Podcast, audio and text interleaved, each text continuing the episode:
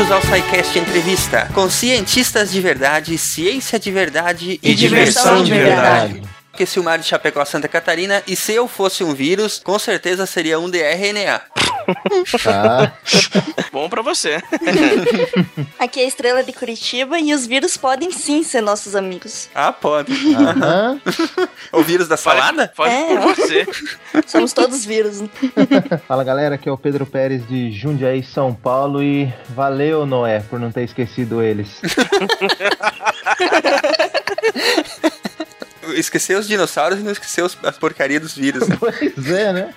Os dragões. É. é. é. Aqui é o Ronaldo de São Paulo e na verdade o dilúvio só serviu para deixar os vírus mais fortes. Essa é a verdade. Né? Pelo menos o da leptospirose. É. é. Oi, boa noite. Meu nome é Camila e pelo que eu entendi, eu sou a entrevistada do SciCast de hoje. Ei! Eba. Ei!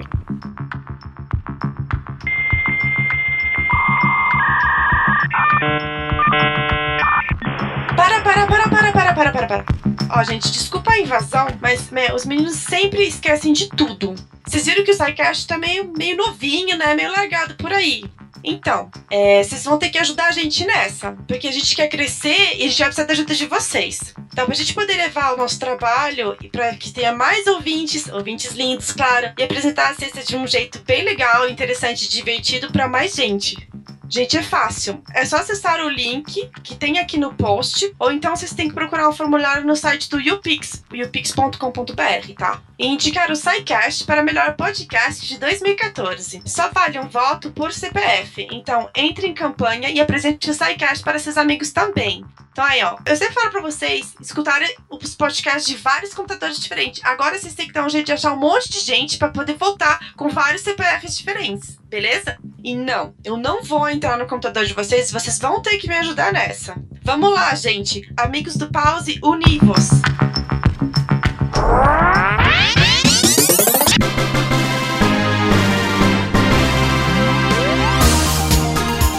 Camila Malta Romano, bem-vinda de volta ao SciCast. Obrigada, é um prazer estar de volta aqui. Hoje nós estamos recebendo a Camila de volta, tivemos a gravação com ela na semana retrasada sobre genoma, né, em que a Camila foi nossa convidada, e hoje nós a convidamos para voltar aqui para falar especificamente sobre a pesquisa que ela conduz e um pouquinho sobre ela e sobre a instituição dela. Então, Camila, por gentileza, fale para nós um pouco sobre você e o que, que te levou a seguir o caminho da pesquisa. Bom, boa noite para vocês. Obrigada de novo pelo convite. É um prazer estar aqui, ainda mais falando do que eu mais gosto de fazer.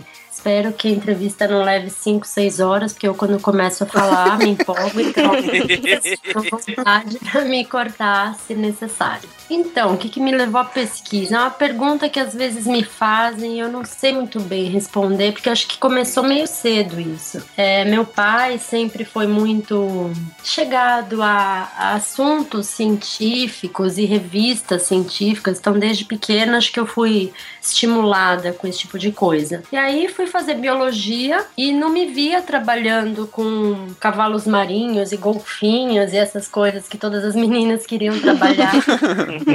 Tartaruga. Tartarugas no tamar. É lindo, lógico, mas ok, né? Não, não, não, me via fazendo isso. Então, o primeiro estágio na faculdade que, que eu fui fazer foi num laboratório de virologia no Instituto Biológico de São Paulo, onde eu fui trabalhar com vírus de bovinos. E a gente fazia uma parte de análise clínica, de prestação de serviço e uma parte de pesquisa. E foi aí que eu comecei a realmente ver que eu estava no lugar certo e meu negócio era fazer pesquisa mesmo. E aí não parei mais, fiz iniciação científica no Instituto Biológico com virologia e depois no mestrado eu fui para a Universidade de São Paulo, onde eu trabalhei com parasitologia, o que é bem parecido, mas enfim, só o bicho é diferente.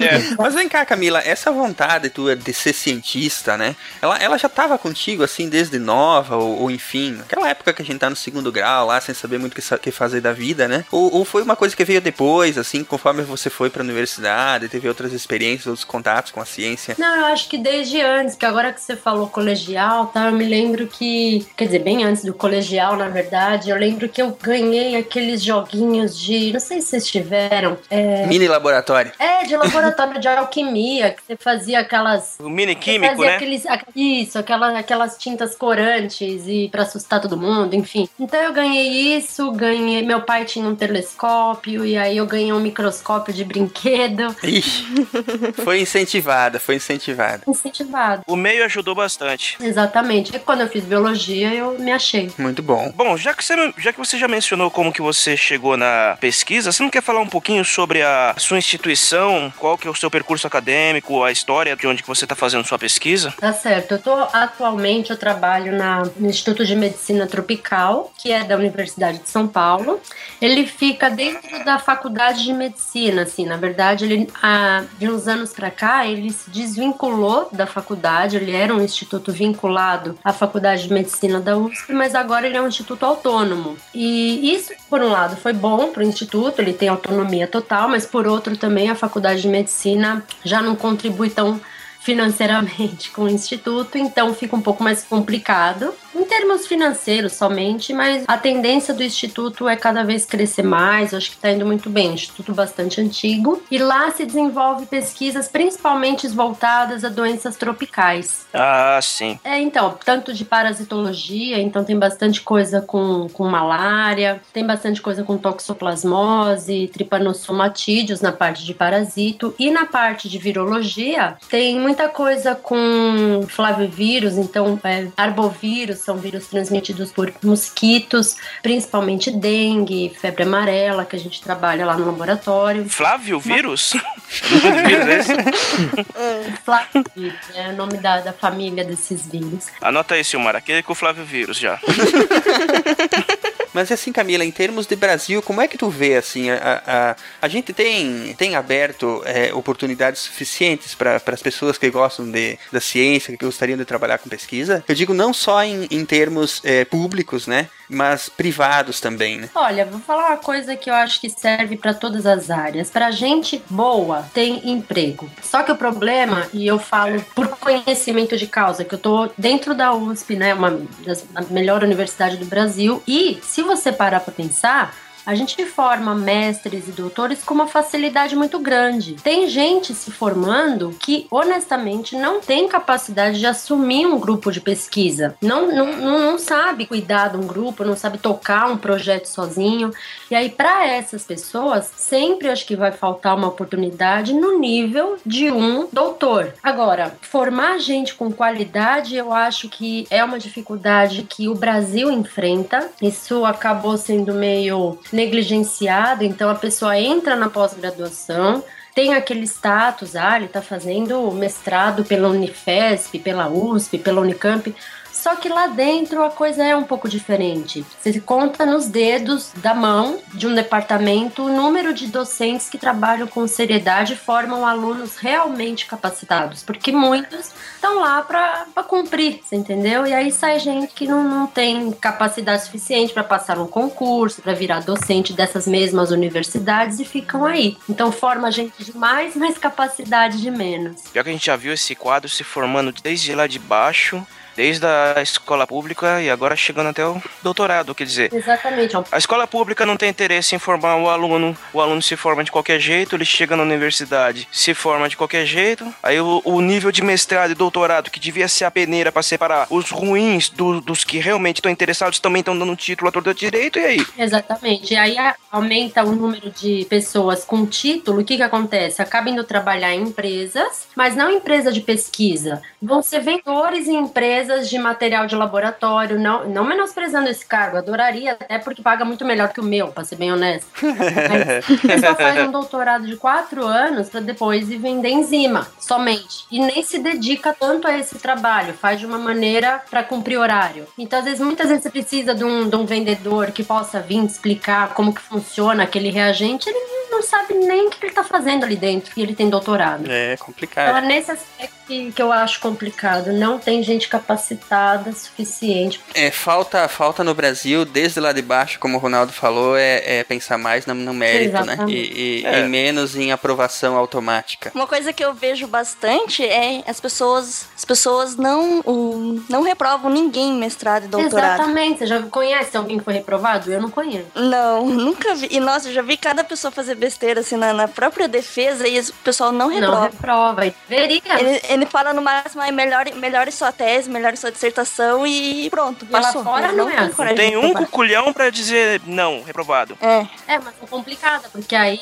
geralmente eu, o cara que tá na banca conhece o orientador do fulaninho e aí não vai se indispor, porque é política muito grande, né? Você vai querer se É, indispor. complicado. São poucos os que têm coragem, né? Aí, ó, pessoal, nós estamos desnudando um lado da ciência que, né, não é lá muito bonito como, como a gente imaginava.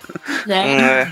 Mas é importante, é importante trazer, trazer essa discussão também, né, pra gente ter, né, que enfim, Uhum. aos poucos é que se muda de repente essa percepção, né. É, Vambora. com certeza. Yes, science!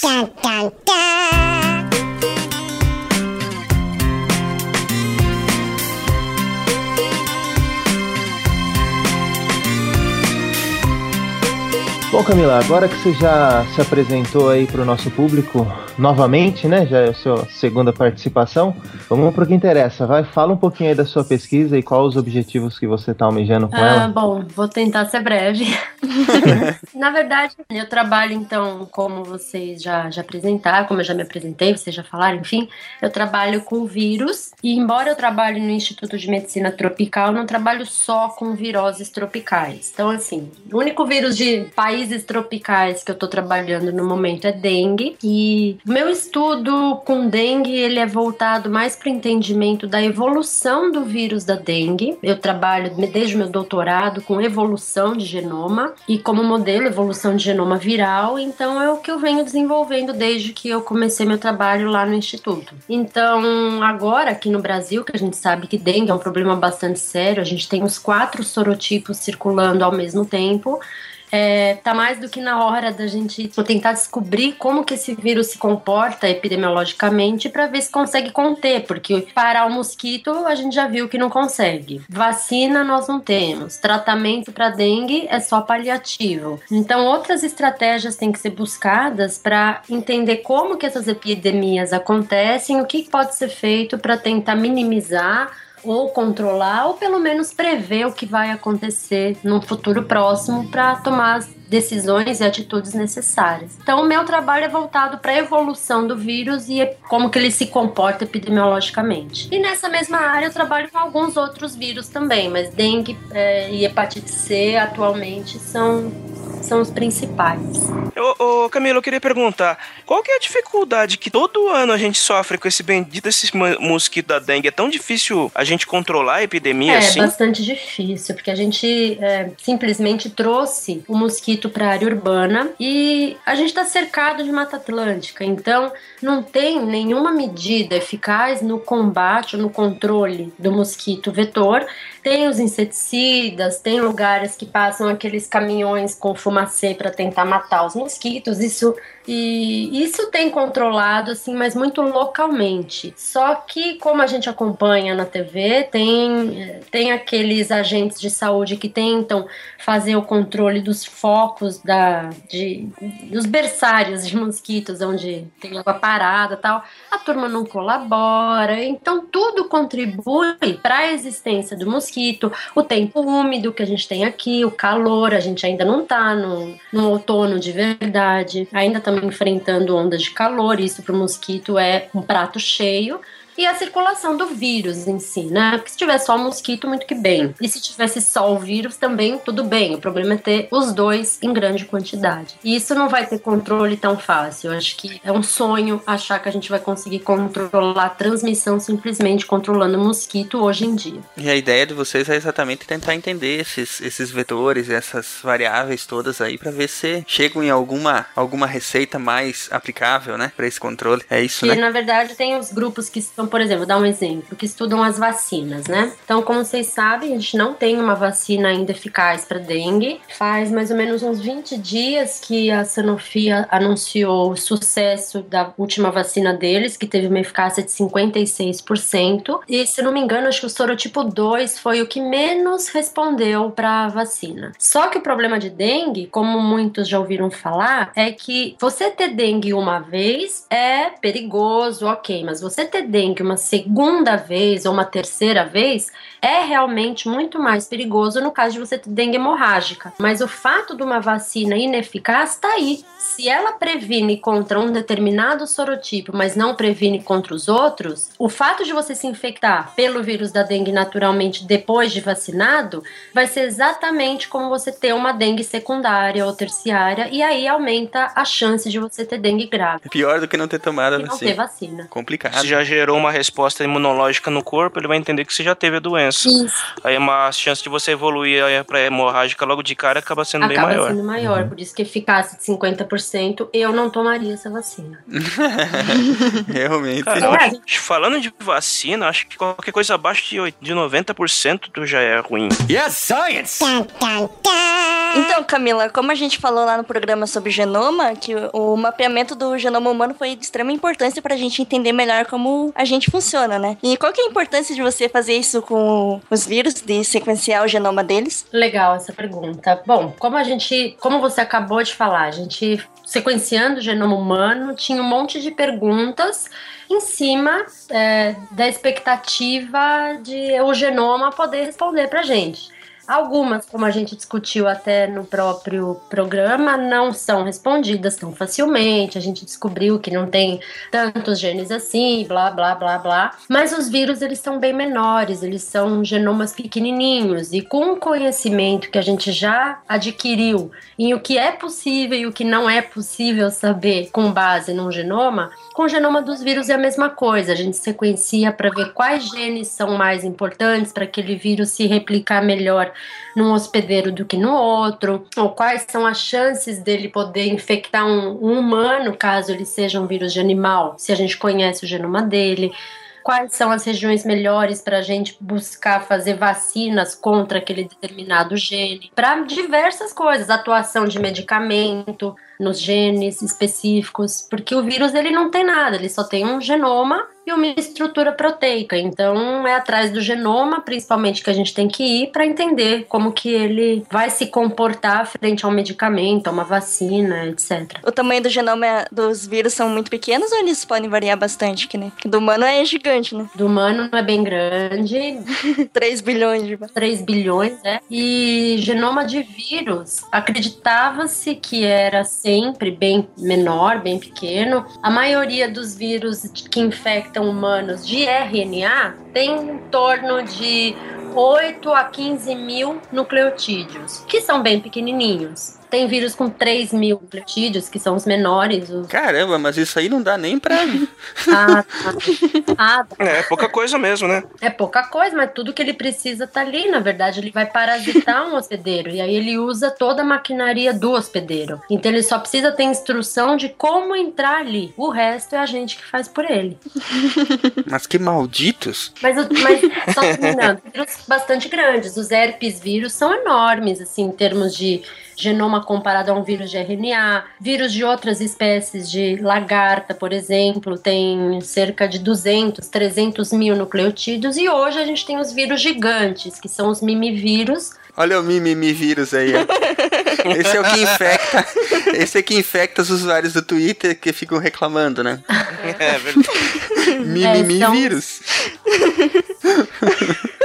Então, esses têm um genoma bastante grande. Eles infectam protozoários, geralmente tem genoma da ordem de milhões de nucleotídeos, que são os maiores vírus que a gente conhece hoje. E dos vírus que você trabalha? Dos vírus que eu trabalho, eles têm um genoma menorzinho. Eu trabalho mais com vírus de RNA. Então, eles têm cerca de 10 mil pares de base e um vírus de DNA que eu trabalho, que causa tumor de pele, que tem 5 mil pares de base. Eles são pequenos, são fáceis de, de sequenciar até, não é nada tão complexo. Mas realmente é, é espantoso o estrago que eles conseguem fazer com tão pouco material genético, né? Não, que nem tu falou, né? É, é só, só precisa saber como, como chegar na, na, na célula, né? O resto. É, O resto trabalho gente- sujo a gente mesmo que faz pra eles. Uhum. Eles são muito mais espertos do que a gente, né? Ah, mas eu conheço muita gente que faz isso também. Acha uma pessoa se encosta e pronto. Os, os que ficam na aba. Yes, science!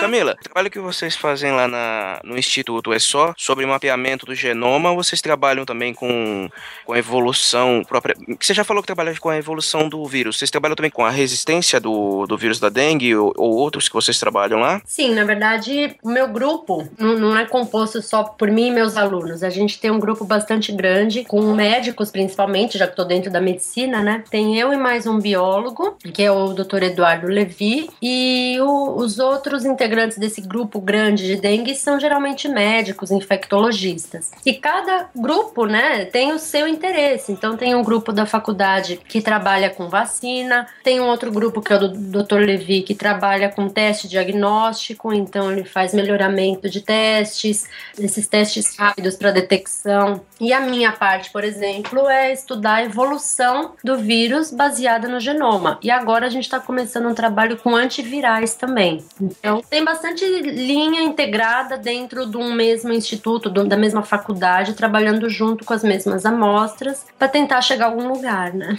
Mas bem, é, voltando para a linha da dengue, né, que nós estávamos comentando anteriormente, em 2010 teve milhares de casos de, de dengue do tipo 2 no litoral paulista. E vocês usaram esses dados para sequenciar o genoma desse vírus, não foi? Como é que foi que ocorreu essa pesquisa? Na verdade, essa pesquisa começou é, com um dos médicos lá da faculdade, que ele tinha interesse em começar um projeto com dengue para a gente estudar epidemiologia. E aí organizamos, a gente viu que estourar, estava estourando uma epidemia aí na Baixada Santista. Tínhamos o contato com um médico também da faculdade que ele atende lá no Hospital Ana Costa e a gente organizou uma frente de serviço para coletar essas amostras. E aí nós coletamos cerca de mil amostras de pacientes do Ana Costa, que vinham de todas as regiões da Baixada, Santos, Guarujá, Praia Grande. E essas amostras foram lá para o laboratório. A partir daí a gente começou então a trabalhar com elas, principalmente para esses estudos que eu falei. E a primeira coisa que a gente fez, que foi o meu grupo particularmente, foi sequenciar o vírus para caracterizar qual era a cepa que estava circulando na Baixada Santista, que foi o primeiro trabalho que saiu dessas amostras. E com isso a gente conseguiu datar quando esses vírus entraram no Brasil, porque isso é uma das coisas que a gente consegue saber sequenciando o genoma de um, de um organismo, é saber quando que essa epidemia começou a se espalhar, de onde que ela veio. E hoje a gente sabe que os dengue do tipo 2 vêm principalmente do Caribe e América Central. Então é um dos trabalhos que saíram, foi o primeiro trabalho que saiu desse, dessas amostras, foi a datação da entrada do vírus no, no país. Mas eles vieram mais por conta de turismo ou, ou navios mesmo com, com mercadorias e tal? Bom, como eles vieram, a gente não sabe. mas não chegaram a levantar esse dado. Alguém, que- alguém trouxe eles de lá, né? Quando que eles vieram, vocês conseguiram? É, então, quando a gente tem, tem essa resposta, porque os- quando a gente sequencia um vírus, a primeira coisa que a gente faz é a comparação com outras sequências que tem disponível na literatura. E aí a gente constrói é, um, um gráfico que a gente chama de árvore filogenética, que é para entender qual é a relação desse bicho com os outros bichos em volta dele, certo? Que é como se faz para qualquer organismo. E a partir disso, a gente vê primeiro os vírus que circulam aqui no Brasil, principalmente em São Paulo, Rio de Janeiro, que é onde a gente tem mais amostra sequenciada.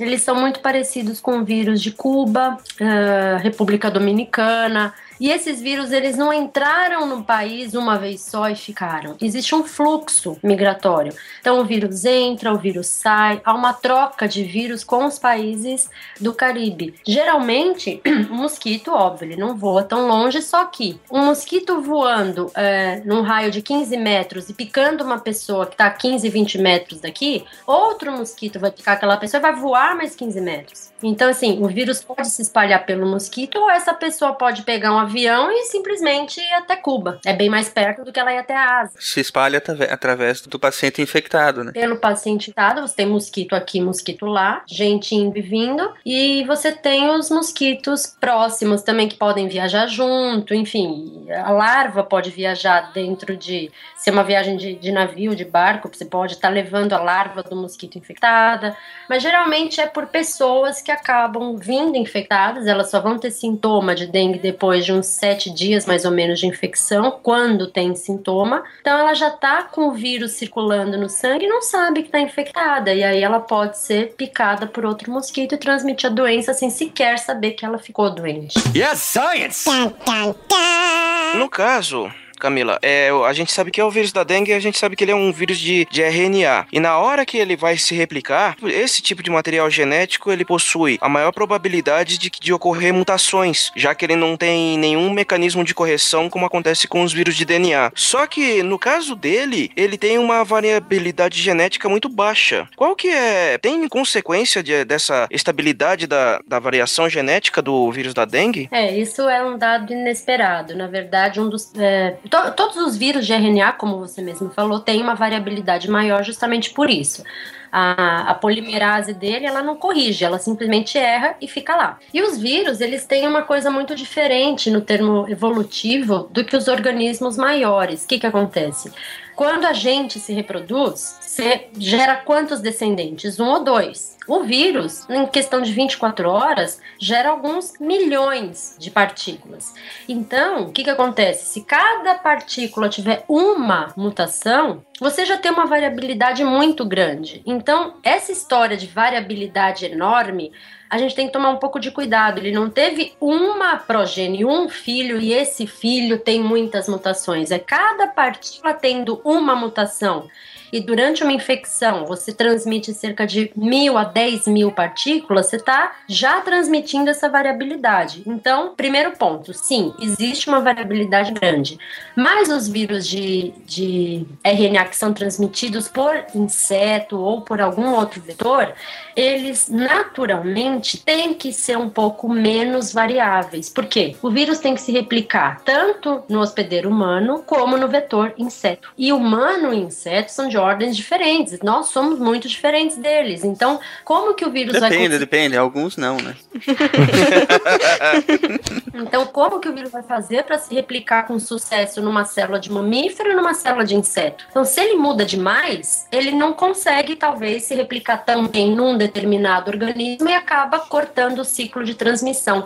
Então, evolutivamente, eles só se mantêm se eles têm uma estabilidade um pouco maior, se eles conseguem se manter em determinadas regiões do genoma importantes para essa replicação em células diferentes, se eles mantêm essa variabilidade. Então, o que a gente imagina é que durante a evolução, os vírus que saltam de um hospedeiro para o outro, ah, por aerossol, como o vírus da gripe, ou por transmissão pelo sangue, como é, hepatite C ou HIV, enfim, eles só estão se replicando de um humano para outro humano. Agora, esses que têm que passar por outro gargalo, que a gente chama que é o inseto, ou eles seguram a onda ou eles morrem no meio do caminho. Então, essa seria a razão que evolutivamente conferiu a eles uma estabilidade um pouco maior. Talvez pela polimerase dele não errar tanto. Essa seria uma consequência que já se estudou em febre amarela e acredita que a polimerase do vírus da febre amarela seja menos propensa a erro. Mas ninguém conseguiu provar isso ainda. Mas aparentemente é por aí. Mais uma Uhum. vez, né? Maldita seleção natural. É, Darwin marca mais um pontinho na carteira. Sempre tá aí. Não tem jeito, né? O- aquele que se adapta melhor fica aí e vai pra frente, né? É, se a gente pensar em quantos que a gente nem chegou a ver, né, que se perderam e por, por conta de não conseguir se estabelecer, os arbovírus, que são os transmitidos por artrópodes, são, são esses aí que conseguem se estabelecer em mais de um hospedeiro bem diferente e ainda assim conseguem se replicar bastante nesses dois hospedeiros. Yes, science! Ô Camila, o outro vírus que você pesquisou também foi o HCV, da hepatite C, né? A, hepatite C é uma doença que foi descoberta há pouco mais de 20 anos. Uh, quais as características desse vírus? Como que ele é transmitido? Ou, ou, como se achava que ele era? É, o vírus da hepatite C, ele, ele é um vírus que a gente fala um vírus novo, mas na verdade ele não é novo necessariamente, ele foi descoberto só há pouco tempo. E ele causava uma hepatite que se chamava de hepatite não A e não B, porque não era nem causada pelo vírus do A, nem pelo vírus do C, até que, há cerca de 20 anos atrás, conseguiram identificar que era um flavivírus também. Lá vem o é, Flávio de novo.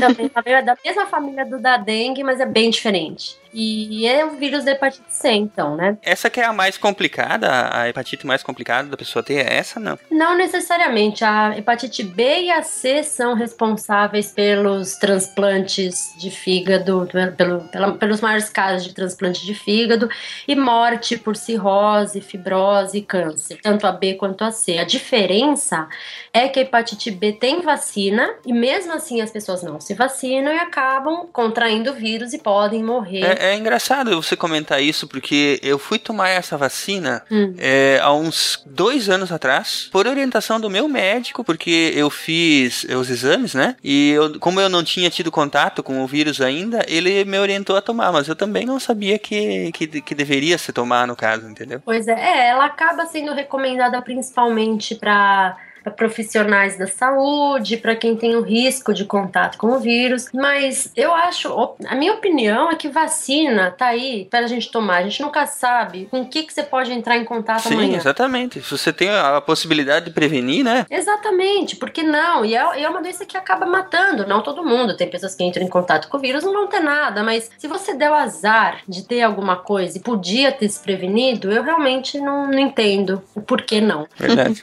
E hepatite C não tem vacina, né? Então isso realmente é um problema. Mas, por outro lado, a gente conhece muito bem, é, quer dizer, até certo ponto, 70% dos casos a gente sabe qual foi a via de transmissão. Ele é transmitido pelo sangue. Antes da descoberta desse vírus, ele era muito transmitido por transfusão de sangue, porque não se fazia o controle, evidentemente, porque nem sabia que esse vírus existia. Mas logo depois da sua descoberta, lá por 91, 92, foi descoberto o vírus e já foi criado um teste de, de screening para banco de sangue. Então, hoje em dia, a transmissão caiu para menos de meio, 0,01%, se eu não me engano, em banco de sangue, que é quando está na janela imunológica, o paciente não tem anticorpo, não tem nada, o teste dá negativo para a bolsa de sangue, porque a carga viral é muito baixa e pode acontecer um evento. Acaba passando. Acaba passando, mas é muito mais raro. E hoje o principal método de droga injetável. Infelizmente, ainda é o principal veículo de transmissão desse vírus. Uhum. E existe tratamento para hepatite C. Na verdade, algumas pessoas, elas a gente fala que clareiam, né, o vírus, então ela entra em contato e elimina é, o vírus sem maiores problemas, nem, sem nem ficar sabendo. Outras conseguem ter sucesso com o tratamento, mas tem alguns subtipos do vírus que são os mais complicados. Então, na verdade, o subtipo uh, 1A, 3A, eles são mais complicados de se tratar. Não respondem muito bem ao tratamento. Então, a pessoa acaba ficando cronicamente infectada e pode vir um dia a desenvolver uma doença hepática mais séria. Então, esse é o, o risco da, da hepatite, né? Se ela não, não é sempre que ela tem cura. Bacana. Ou não. é, né? Bacana, só que não. Yes, science! É, então, Camila, de acordo com a sua pesquisa, você verificou que os subtipos de hepatite C entraram em épocas diferentes no Brasil, né? E que a taxa de crescimento desses subtipos eles é bastante diferente. Os mais recentes, eles possuem uma taxa bem maior. Mesmo com essas medidas de prevenção que você falou, como de testes em bolsas de sangue e do material descartável, né, para quem usuário de drogas injetáveis. E se a transmissão ocorre pelo sangue, por que que esses subtipos estão restritos à faixa etária diferente? Então, isso é uma coisa que a gente acabou vendo uma tendência pelo seguinte, o primeiro subtipo que entrou no Brasil foi o subtipo 1B, que começou a se espalhar na Europa e nos Estados Unidos também primeiro, e entrou no Brasil e se espalhou principalmente por bolsa de sangue. Então, antes do controle desse vírus, você tinha transmissão livre dele. Depois do controle por bolsa de sangue, que, que aconteceu? Você já tinha um outro subtipo aqui circulando numa proporção menor, que seria o subtipo 1A e 3A, que são o segundo e o terceiro mais prevalente aqui. Só que assim, se você já não tem mais a transmissão por bolsa de sangue, o vírus acha, obviamente, uma outra maneira de se de passar de uma É, né? Sempre. ele achou, como ele é um vírus é, transmitido principalmente por sangue, né, por fluidos, não, não de maneira sexual, pelo menos, é, não existe caso confirmado por transmissão sexual, a menos que tenha lesão, né, mas por fluidos simplesmente não tem. E, bom, o fato é que o que a gente observou, é, e na ciência a gente nunca fala que, na verdade, a gente prova alguma coisa, a gente constata, a gente observa e acredita que aquilo é a explicação mais provável pela observação que a gente fez.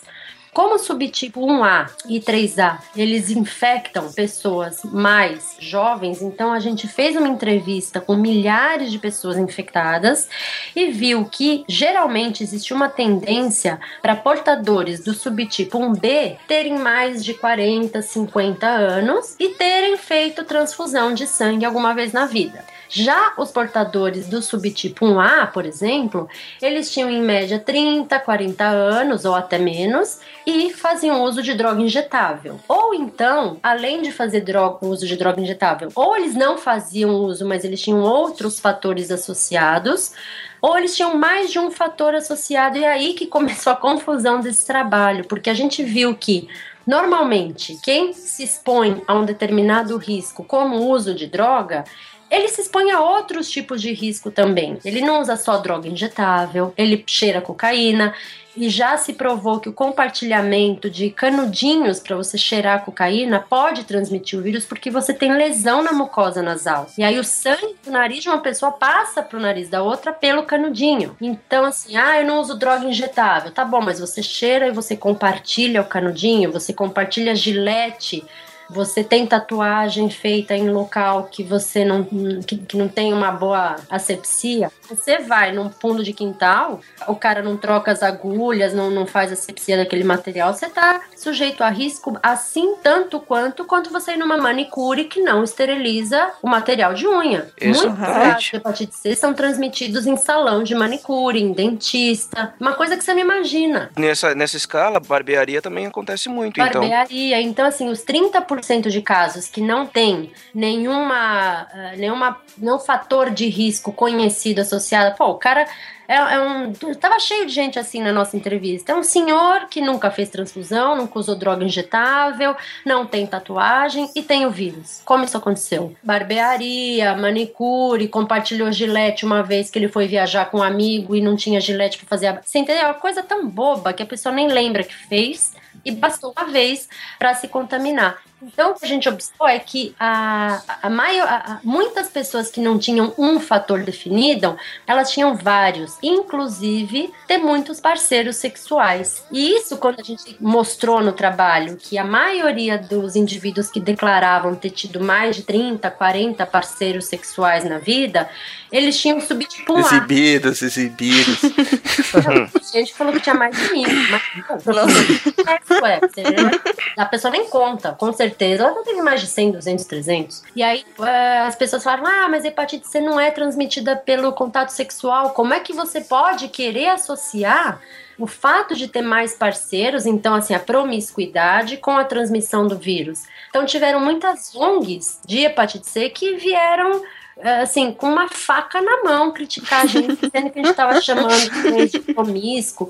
E não é bem isso. Agora, você concorda comigo? Numa maneira geral, sem apontar dedo para ninguém, mas uma pessoa que não é profissional do sexo, mas simplesmente se expôs a mais de 40 parceiros sem proteção, ela também tem mais chance de estar tá no grupo de que usa drogas, de que tem tatuagem, de que compartilha instrumentos com outras pessoas. Ou seja, ela tem mais chance de ter se exposto que não toma os cuidados adequados, né? É, com, com... é o comportamento em geral, né? Às vezes pode ser relacionado à prática sexual, a prática tipo de sexual, sexo também. Que fazem entendeu? sexo com homens, eles têm uma chance maior, por causa do tipo de lesão causada durante o ato. Sim, né? sim. O próprio Atila já, já comentou sobre isso, né? No programa que nós fizemos sobre AIDS, que exatamente existe um risco maior, sim, existe. Existe, e isso não é preconceito. Às vezes a ciência é vista com, com muita ira das pessoas porque fala que a gente tá, tá sendo preconceituoso, de homens que fazem sexo com homens não tem nada a ver. Você Tá fala que- estigmatizando. estigmatizando. É. Só que é aquela coisa, tem lesão que acontece mais, sim. Existe uma promiscuidade de alguns grupos e um menor cuidado com proteção, e isso acaba acontecendo, infelizmente. A gente vê Sim, isso sim. nas estatísticas, né? Não, não é a gente que tá falando. É, não é, não é especulação, é fato. Ah, É. E a gente sabe, né, que fato, coitado, você prova- pode provar qualquer coisa com fato. Yes, science! Ô Camila, explica um pouquinho melhor pra gente como funciona essa relação do comportamento sexual de uma pessoa com o número de parceiro ah, e o subtipo do, do vírus que elas têm. Certo, então, como a gente acabou de falar, então, do o número de parceiros não é uma medida por si só direcionada à transmissão do vírus, mas sim ela é um indicativo do, do, do número de pessoas que ela conhece e a chance dela ter um círculo maior de, de amizades que possam facilitar a transmissão do vírus. E foi o que eu falei na época, a gente não tinha o dado do Facebook desses pacientes, então não adiantava perguntar quantas pessoas você conhece. O dado de indicação de, de prática, de comportamento e círculo de amizades veio por número de parceiros, então essa foi uma indicativa indireta para a gente estimar a probabilidade de transmissão. E o lance do subtipo foi aquilo que eu falei, o subtipo 1B, ele era transmitido principalmente por bolsa de sangue. Então, as pessoas que contraíram o vírus há 20 anos atrás e fizeram transfusão, tendencialmente tem mais do que 30, 40, 50 anos. É claro que você tem pessoas de 25 anos que fizeram transfusão e pegaram B, ok, mas a grande massa que a gente tem hoje são pessoas mais idosas. E se a gente pensar em círculo de amizade, você tem 30 anos, você vai fazer sexo, você vai compartilhar é, seringa na hora que você for usar droga, ou você vai, enfim, compartilhar qualquer tipo de coisa com pessoas da sua faixa etária, geralmente. Então, você tem maior tendência de ter um vírus restrito a um grupo social de uma mesma faixa etária pelo simples fato de você ter mais contato ali dentro. Você não vai ter um senhor de 60 anos, dificilmente, compartilhando a seringa com um moleque de 19 eles estão em outras classes, né? Então, o vírus que entrou por é, via uso de droga injetável se mantém nesses vagões etários pelo simples fato de comportamento e os vírus que foram transmitidos é, por bolsa de sangue já estão com uma tendência, aparentemente, de diminuir. Foi o que a gente observou nesse trabalho. Eles estão aqui ainda, ainda é o subtipo mais prevalente, mas porque as pessoas ainda estão vivas. Agora, a transmissão, a tendência é simplesmente ser maior dos subtipos 1A e 3A e não mais do subtipo 1B. Então, você, daqui a uns 10 a 20 anos, vai ver o panorama da hepatite B mudar no Brasil. Você não vai mais ter a grande prevalência do subtipo que a gente tem hoje, porque cortou a via de transmissão que essa faixa etária se fez uso para transmitir. A gente vai ter outras vias por outras faixas etárias e, assim, consequentemente, outros vírus sendo transmitidos. Yes, science! Então, Camila, o que você acha que ainda é preciso ser estudado e qual- quais que deverão ser os próximos passos na sua pesquisa? Bom, se a gente continuar falando de hepatite C, agora o que a gente tem feito é estudar um número maior de amostras de outros grupos, porque aquele grupo foi do estado de São Paulo. Então a gente falou do Brasil, porque sabe que tem gente de, é, de fora do estado nessa pesquisa, mas foi fundamentalmente do estado.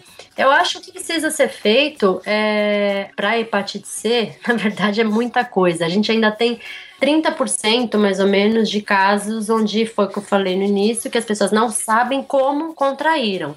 E culpar a manicure, o barbeiro, o dentista é um pouco cômodo no sentido de que a gente continua sem saber. Então, para mim, existe risco, para mim e para a maioria dos, dos pesquisadores, existem riscos que talvez a gente ainda não tenha se dado conta de que são grandes o suficiente para estar mantendo o vírus sendo transmitido nesses 30% e que a gente não está conseguindo prevenir.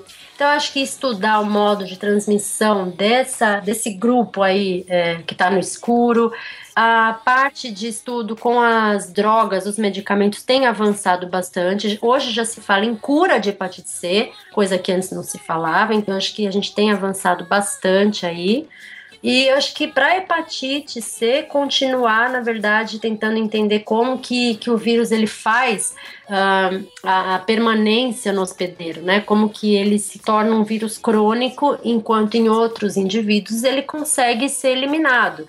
Talvez se a gente entender o mecanismo imunológico responsável por isso, a gente consiga um número maior de pessoas que possam ser curadas de hepatite, que hoje ainda existe essa barreira imunológica que nem todo mundo limpa o vírus do organismo. Então, para hepatite C, acho que ainda tem essas áreas que eu investiria na pesquisa. E para dengue, todas as áreas. A gente precisa de vacina, entender a epidemiologia para prever o que, que, pode acontecer nas próximas epidemias. Tem anos que a gente tem um número maior de casos de morte, em outros anos a gente tem uma epidemia mais calma, vamos dizer assim, e não sabe muito bem explicar por quê, né? Nós somos suscetíveis ainda, nós não entramos em contato com os quatro sorotipos, embora os quatro estejam circulando, mas dificilmente alguém já foi infectado pelos quatro sorotipos. Então o risco está aqui para todo mundo. Todo mundo ainda pode ser infectado por dengue visto que ainda não esgotou as possibilidades da gente entrar em contato com o vírus. Então, entender a epidemiologia dele eu acho que é fundamental. Yes, science!